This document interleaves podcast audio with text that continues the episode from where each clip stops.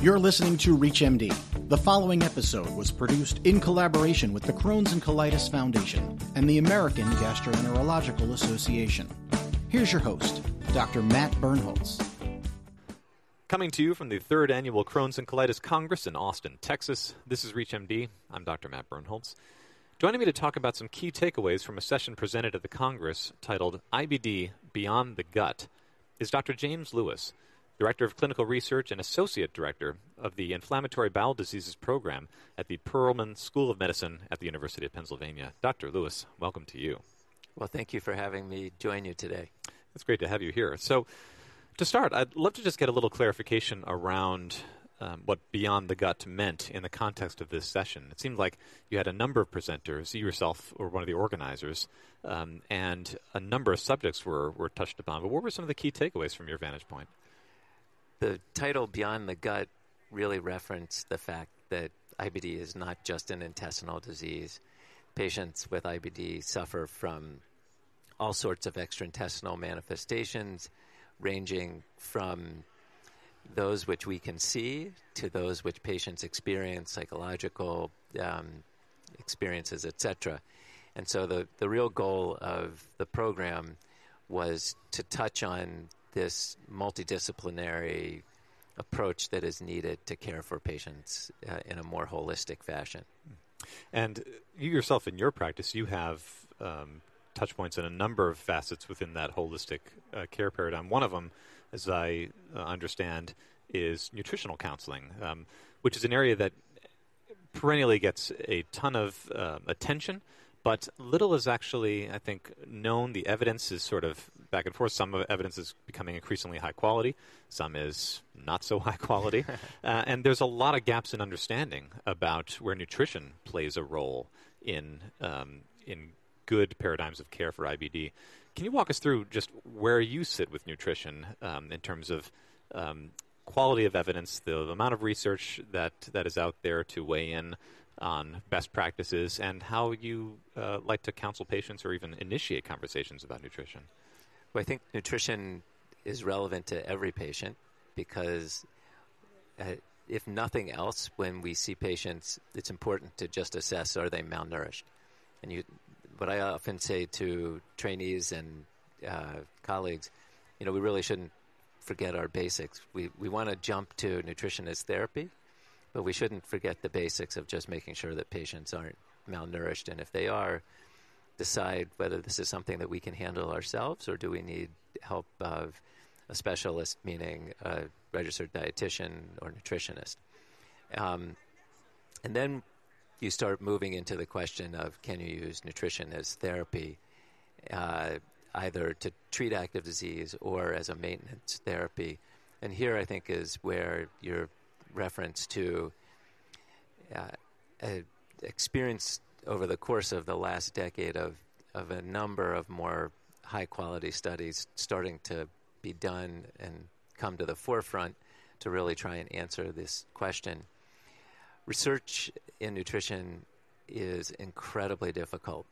Uh, and if you if you try and compare it to doing, for example, a study of a medication, there are so many variables, additional variables that you have to deal with mm. that adds to this challenge. And I'll just give you one quick example. Uh, if you're studying a medication, the the biggest issue you're trying to study is did the person actually do they take the medication?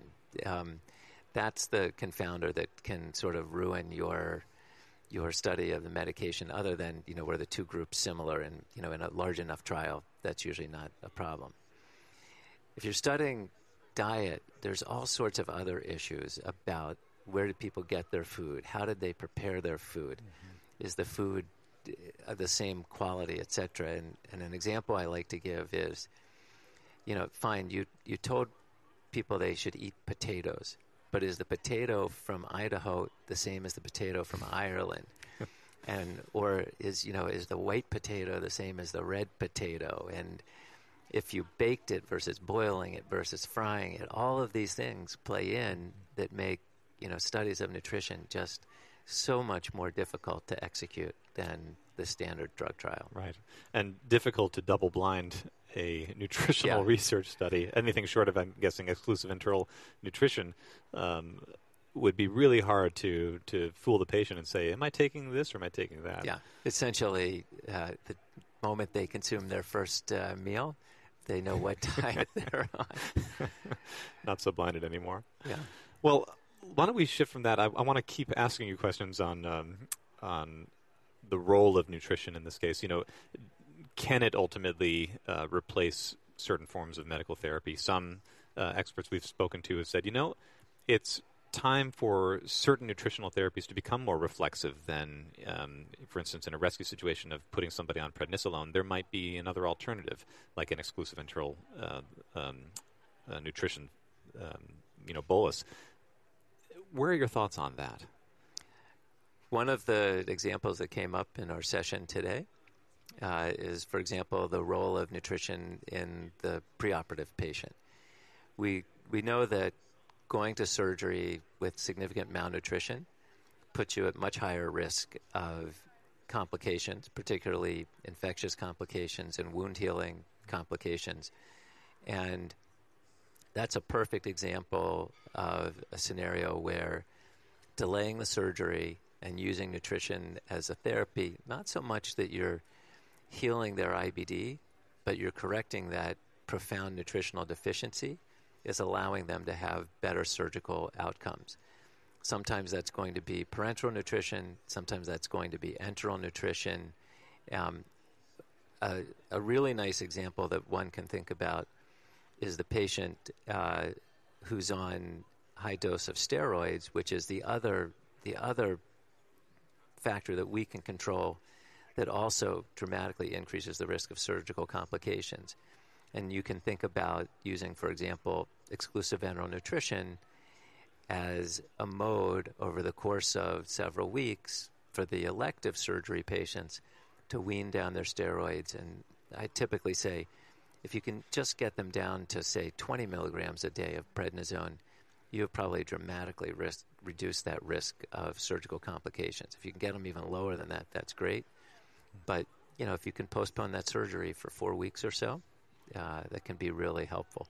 So it's not simply just an either or situation. It's it's a complementary form of of treatment through which you can get a good synergistic result if you actually pair good nutritional therapy alongside uh, the medications and other preoperative related things that you're doing. Yeah, there's actually some some interesting data from uh, from the Far East where they had looked at the idea of combining dietary therapy, particularly exclusive enteral nutrition, with anti TNF therapy, and at least in these observational studies, suggesting that the anti TNF therapy was more effective when coupled with exclusive enteral nutrition than when given with a regular diet, which is not hard to imagine if you believe that exclusive enteral nutrition is effective, and we have a lot of evidence to believe that that's true.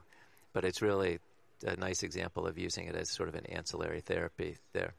Excellent. Why don't I uh, change because we are talking beyond the gut. Um, I'd be remiss if I didn't bring up some of the other subjects that came up in, in your session. Psychosocial needs, you brought them up uh, early on. A lot of factors that go into that, um, but improving care coordination seems to be one of the biggest issues when it comes to when to integrate um, psychosocial counseling, um, when uh, who is ultimately responsible um, as an IBDologist versus um, bringing in specialists, uh, psychologists, and, and social workers to help with that dimension of, of patient care. Um, what are your thoughts on uh, where we are currently at regarding um, holistically caring for patients from that end?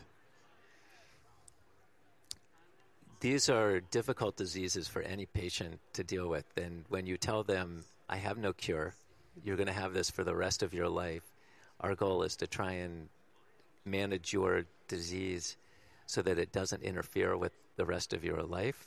Um,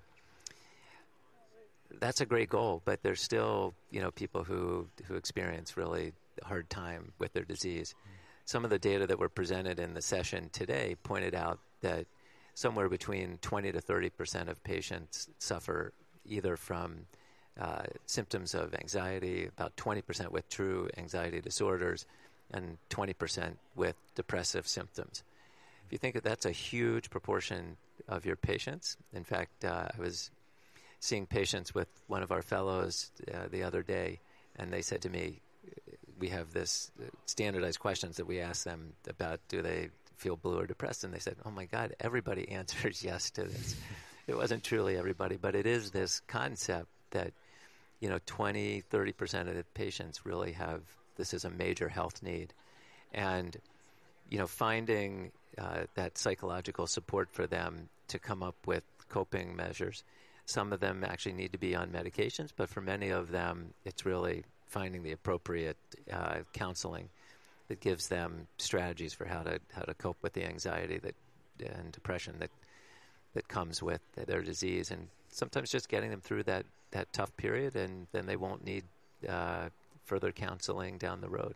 And considering that that response that you got uh, which I'm sure many of our audience will, will agree with that, oh my God, they all uh, feel this way. Of course, they all feel like they, they need counseling. Is there a disparity in how often we, as the healthcare professionals, right on the front lines with these patients, are asking um, how they're doing from a psychosocial needs standpoint? Do you feel like that's that's being asked enough?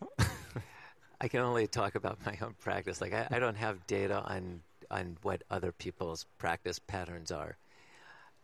What I do think is almost certainly true, and this is just my gut instinct, is we don't do a very good job of providing them with the psychosocial support that they need. Um, and this relates to really having access to the right uh, the right people who can provide the right counseling to patients. And uh, there was some excellent discussion in the symposium today uh, with some resources provided. Uh, the Crohn's and Colitis Foundation's website provides some resources of, uh, that patients can use. And in addition, it was discussed uh, some websites where patients can go to identify psychologists who have been vetted through the Rome uh, Foundation for treating of patients who have gastrointestinal disorders. Uh, and so that's a great resource for patients to reach out to, as well as for physicians to find um, health, uh, mental health specialists in their area who will specialize in caring for patients with gastrointestinal diseases. Excellent. Yeah, sounds, and we'll have to um, do our part, I think, in being able to um, help disseminate some of those resources um, on your team's behalf through the programming that we're doing here. So thank you for mentioning that. Um, continuing on, just with your uh, your own session, um, there were some other areas that that became focus um, zones. One of them involved uh, dermatologic conditions in the treatment of IBD, and some of the considerations that go into that. Anything or any takeaways that came out of the session uh, from that vantage point? Yeah, I think the dermatology issue is is interesting. As gastroenterologists, we spend a lot of time doing endoscopy and, and describing what we see. Yet, as soon as somebody shows up with a rash or a skin lesion, suddenly we have no ability to recognize what it is, describe what it is, um, and much less know how to treat it. And, and in all honesty, um, we should have we should understand the basics of managing peristomal lesions. We're really probably not in the business of of treating diffuse skin diseases. Um, that being said, it's all the more reason to partner with gastroenterologists rather with dermatologists. And I thought that uh, some of the discussion around four broad categories of dermatologic diseases was useful. There are those that are just a manifestation of, of inflammatory bowel disease, and I think we should all be able to recognize those knife-like lesions that are are really dermatologic manifestations of Crohn's disease. Um, the sort of extraintestinal manifestations, things like enodosum, uh, and then there's, uh, for example, the complications of medical therapy, and um, lastly, we should be cognizant of there's nothing that says you can't have things that are completely unrelated to your inflammatory bowel disease that show up as, as skin lesions. And then the other the other aspect that I think is really important for people to remember is that skin cancer, particularly non melanoma skin cancer, is amazingly common. And uh, many of the medications that we're giving suppress the immune system, likely increase the risk of patients having non melanoma skin cancer. And while most of these are basal cell carcinomas, and we think of this as an innocuous disease, sometimes in the setting of immunosuppression, you can have rapidly spreading uh, basal cell carcinomas that require uh, rather large surgeries. Um, and we're also increasing the risk of squamous cell carcinomas, which can be fatal at times. And so we really need to be vigilant about recommending that our patients who are getting immunosuppressant therapy that they're seen by dermatologists on a on a regular basis.